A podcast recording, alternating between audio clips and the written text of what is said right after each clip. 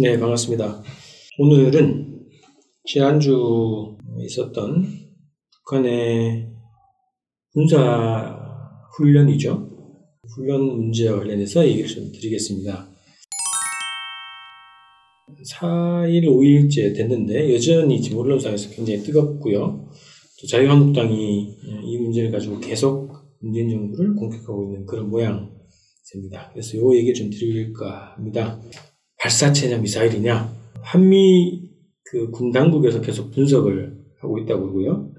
국정원에서도 음, 길면 뭐 수개월이 걸릴 수도 있다 이제 이런 얘기를 하는데 북에서 공개한 사진을 보면 음, 유도 무기라고 하죠.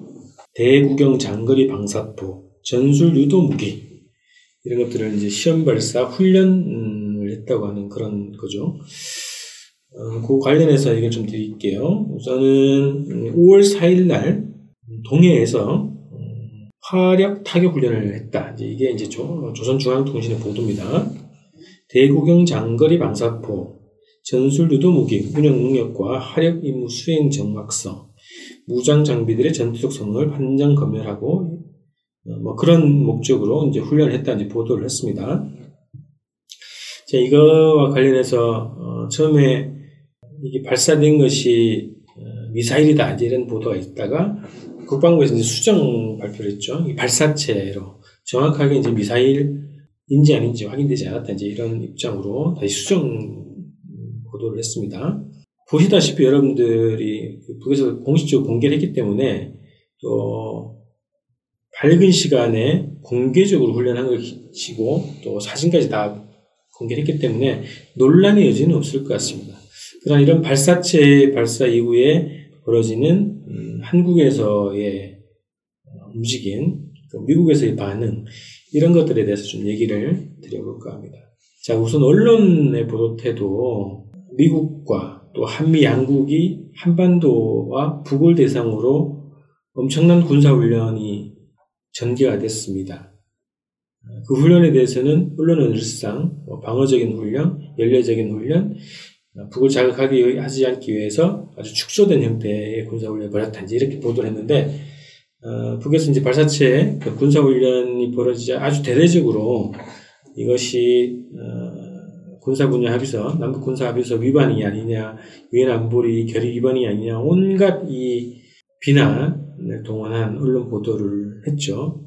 아주 굉장히 뜨거운 보도를 했습니다. 이 보도 태도에 대해서 지적하지 않을 수 없고요. 또 자유한국당의 행태도 마찬가지입니다. 어, 이때다 싶은 거죠. 어, 문재인 정부의 음, 남북관계 통일정책, 대북정책과 관련해서 음, 사사건 발목을 잡았던 자유한국당이 거 봐라. 문재인 정부의 안보 무능이 어, 오늘 사태를 불러왔다. 이러면서 굉장히 큰 사건으로 이 문제를 크게 지금 다루고 있고 또 연일 이제 문재인 정부의 안보 무능에 대해서 비난을 하고 있습니다. 군사 분야 합의서를 통해서 결국은 우리의 무장 해제만 음, 된거 아니냐 이런 주장을 했는데 어, 요 다음 음, 제가 말씀드릴 음, 내용에 대해서 어, 언론의 보도 형태나 자유한국당의 어, 반응이나 거의 비슷하다는 거죠. 거의 뭐 내로남불이라고 할 수 있어요. 우리가 그동안 알 수 없, 어, 언론에 크게 보도되지 않아서 무심했거나 무감각했거나 잘 모르고 지나갔지만 이 판문점 선언 이후에 어, 군사 분야 합의서 어, 이후에 북미 공동성명 이후에 한국과 미국이 보여줬던 대북 적대 정책, 대북 적대적인 군사 행동이 끊이지 않고 오히려 더 강화되는 추세로 지금 전개되어 왔다는 거죠. 어, 이건 미국의 국방 음, 장관 대행 자체가 이런 얘기를 했습니다. 5월 1일 날미 그 하원에 출석을 해서요. 북한 비핵화를 위한 최우선 해법은 외교고 외교 실패에 대비해서 계속 훈련을 하고 있다. 이런 얘기하고 있어요. 그리고 군사적으로 우리의 입장과 작전 바꾸지 않았다. 이런 얘기를 했어요. 그러니까 그동안 그 대북 적대적인 정책, 군사 정책, 그리고 한미연합 군사훈련을 바꾸지 않았다는 얘기예요. 그리고 미합참의장, 덤퍼드라고 하는 미합참의장은 더 구체적으로 얘기했습니다. 한국이 이전과 다른 주목할 만한 조치를 한 것은 없다. 내가 장담할 수 있는 것은 한국과 적절한 수준의 준비 태세를 유지하는 훈련을 계속하고 있다는 것. 우리는 훈련을 종료하지 않았다. 훈련 범위만 조정했다는 얘기예요. 자, 작년에 트럼프 대통령이 북미 1차 회담하고 나서 한미합동 군사훈련을 중단한다고 선포했죠. 그러나 트럼프의 말만 있었지 실제적인 어, 한미합동 군사훈련은 중단된 적이 없다는 얘기입니다. 자, 5월 1일 날 또 미국 공군이 음, 미니트벤 3라고 하는 ICBM 대륙간 탄도미사일을 시험 발사했어요. 발사하고 나서 이 훈련이 이미 예정된 것이다. 그리고 정확성과 신뢰성을 검증하기 위해서 실패, 실시했다라고 입장을 밝혔습니다. 또 한국 어, 국방부는 4월 16일자 보도에 따르면 동부 전선, 전선을 담당하는 육군 3군단 예하의 이 보병사단 이걸 부대를 좀 개편을 해가지고 공정부대로 바꾼다는 거예요. 어, 신속 대응사단을 만들어서 어, 적의 중심 깊이 침투해서 요충지를 점령하고 핵심 부대를 경멸하는 그런 훈련을 수행한 부대를 만든다는 겁니다. 그리고 4월 4일, 4일부터 12일까지 19-1 동맹이라고 하는 군사훈련. 이게 한미합동 군사훈련을 이름만 바꾼 거죠. 규모와 이름만 바꾼 훈련을 예정대로 진행했습니다. 그리고 4월 초에 열렸던 그 상륙훈련, 이게 예년에는 한미연합 쌍용훈련이란 이름으로 훈련이 진행됐었는데 이번에는 한국군 단독으로 여전히 상륙훈련이 진행됐다는 거고요. 또 4월 22일부터 음, 공군, 한국의 공군과 주한미 공군 전투기 수십 대가 참가하는 연합편대군 종합훈련. 2주 동안, 음, 지금 2주가 됐는가 모르겠습니다. 2주 동안 진행이 됐다는 겁니다. 한미연합 공군훈련이 진행됐다는 거고요. 또 지난 3월에 최신형 수직 이착륙기 등 미 해병대 소속 항공 14대가 하와이에서 한국으로 와서 군사훈련을 했다는 거야. 단독으로. 미국의 해병대 소속의 항공기가 단독으로 하와이에서 한국, 한국 와서 훈련했다. 이게 이례적인 거라는 겁니다. 자, 지난 그리고 3월 말에 F-35 전투기 두 대가 또 도입이 됐죠. 올해 10대가 도입된다는 얘기고요. 음, 이게 이제 박근혜 때 결정난 사업인데 문재인 정부가 계속 집행을 하고 있는 겁니다. 7조 4천억 들여서 F-35 40대를 구매하기로 했는데 추가로 20대를 더 구매하는 것도 검토하고 있다는 얘기입니다. 자, 이 엄청난 훈련이 오히려 더 다양한 훈련이 은밀하게 비공개적으로 혹은 반공개적으로 이름과 규모만 바꿨지 적대적인 성격, 음, 공격적인 성격은 그대로 유지한 채 곳곳에서 지금 벌어지고 있었고 벌어져 왔다는 거죠. 자, 이런 한국과 미국 음, 당국이 벌인 이 대북 군사행동, 군사훈련 자체는 전혀 지적하지 않은 채 북이 어, 2017년 11월 29일 화성 15 발사 이후에 거의 1년 몇 개월 만에 소규모로 벌였던 이 군사적 훈련 자체에 대해서 난리를 피우는 거죠. 이게 바로 내로남불 이다. 이런 겁니다. 언론도 마찬가지고 자유한국당, 한국당도 마찬가지다. 자, 그런데 이그 전술 유도 무기 발사 그리고 군사 훈련에 대해서 어, 미국과 청와대가 어떤 반응을 보이는지 좀 보면요. 자, 청와대는 음, NSC 국가안전보장회의를 하지 않았어요. 그냥 관계부처 장관회의로 회의를 해서 어, 브리핑을 했는데 북한의 이번 행위가 남북 간 9.19 군사합의의 취지에 관한 것으로 매우 우려한다. 이런 얘기를 했어요.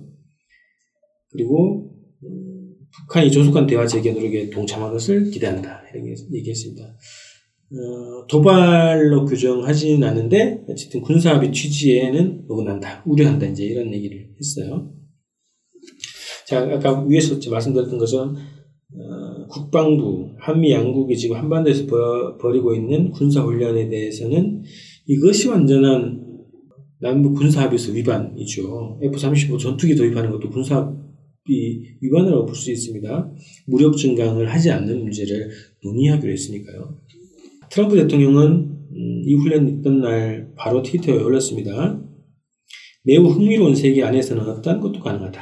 하지만 나는 김정은 위원장이 북한의 경제적 잠재력을 완전히 실현하고 그것을 방해하거나 끝내는 것은 하지 않으리라 믿는다. 약속을 깨지, 깨기를 원하지 않는다는 것을 안다. 합의는 이루어질 것이다. 이런 얘기를 했습니다. 굉장히 어, 상황 관리를 하려고 하는 그런 멘트를 남겼죠. 자, 폼페오 장관은 그 다음날 이런 얘기했습니다. 이게 중거리, 장거리 미사일이 아니고 그렇기 때문에 큰 위협이 되지 않는다. 일본과 한국 또 미국을 겨냥한 것이 아니기 때문에 위험, 위험하다고 보지 않는다. 그리고 미사일 동결 이 문제는 미국을 확실히 위협하는 ICBM 시스템에 초점 을 맞췄다. 이런 겁니다. 그래서 ICBM 발사가 아니기 때문에 큰 문제가 아니다. 이런 것으로 어, 상황을 좀 관리하려고 하고 있습니다. 자 이번에 한 행동이 방해가 되지 않기를 희망한다. 대화를 계속하기를 원한다. 이런 입장을 밝혔습니다. 이제 이게 어, 한국과 미국 정부가 어쨌든 그 북의 군사적 조치에 대해서 상황 관리를 좀 하려고 하는 거죠. 이게 크게 더 확대되지 않기를 바란다. 이런 입장으로 입장을 밝혔죠. 자, 그래서 이번에 그 북이 어, 발사체를 발사한 것, 발사체를 발사한 것이라고 하는 표현도 좀 정확하지 않네요. 군사훈련을 진행한 거죠. 타격 훈련, 화력 타격 훈련을 진행한 것에 대한 의미를 두 가지로 좀 볼 수 있을 것 같습니다. 역시 뭐 군사적 어, 대응 조치라고 볼 수 있겠죠. 위에서 말씀드렸던 한국과 미국 양국이 벌이고 있는 적대적 군사 움직임이 어, 점점 더 노골화되어 왔습니다. 어, 사회적 판문점 선언 이후에 한미 합동 군사 훈련이 중단이 됐죠. 그리고 북미 정상회담을 통해서 어, 합의가 이루어졌고 그 합의를 발표하는 기자회견장에서 트럼프는 한미 합동 군사 훈련을 중단하겠다라고 선언을 했습니다. 그래서 어, 한반도의 군사적 긴장이 굉장히 낮아진 상황 아니었습니까? 그런데 올해 들어와서 특히 2차 북미 회담이 합의가 이루어지지 않는 그 전후로 해서 한미 그리고 미국의 독자적인 또 한국의 독자적인 군사 행보가 굉장히 많이 늘어났다는 겁니다. 위험할 정도로 늘어났다는 겁니다. 자, 이런 것은 어, 남북 관계, 북미 관계의 정체를 넘어서 오히려 과거로 돌아가는 그런 경향을 보여주고 있다는 거죠. 그래서 그거에 대한 음, 대응으로 이번에 북이 군사 조치를 취한 것이다. 봐야 될 것 같고요. 두 번째는 정치적 의미가 있겠죠. 어, 남북 관계, 북미 관계가 지금 정체가 되어 있고, 오히려 이제 후퇴 조짐이 있단 말이죠. 이거에 대한 경중을 울렸습니다. 그래서 아 여전히 남북 관계와 북미 관계는 굉장히 첨예한 군사적 긴장 위에서 대화가 진행되는 그런 상황이라고 하는 것을 다시 한번 인식시켜주는 그런 효과를 얻었다 이렇게 봅니다. 특히 북미 관계에서는 핵을 가진 핵 강국끼리의 어, 세계적인 담판이지 않았습니까? 그 담판이 이 서로를 겨누고 있는 핵, 어, 무력이 서로를 겨누고 있는 상황에서 벌이는 대화라는 겁니다. 왜? 두 국가 간의 관계가 정상적인 관계, 새로운 관계, 평화적 관계로 전환이 안 되어 있는 상황에서 회담이 벌어지는 것이기 때문입니다.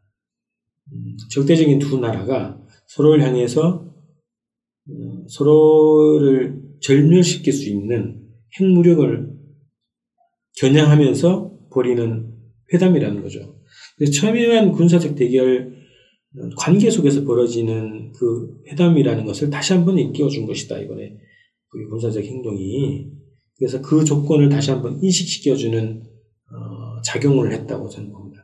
자, 미국도 그렇고, 아, 문재인 정부도 그렇고, 상황 관리를 적극적으로 하려고 하는 것 아닙니까? 그래서 미사일임에도 미사일이라고 하지 않는 것도 그런 고육 주책이라고 볼 수 있을 것 같습니다. 그래서 오히려 북이 어, 긴장을 높이는 이 군사적 조치 자체가 결국은 음, 멈춰서 있는 이 관계를 다시 한번 전진시키는 그런 힘으로 작용할 것이다. 저는 그렇게 분석을 합니다. 그래서 어, 모종의 움직임이 다시 또 시작되지 않을까. 근데 그런 움직임이 나타나지 않는다면 북의 군사적 조치는 더 어, 지속적으로 더 과감하게 진행될 가능성이 높다. 이렇게 봅니다.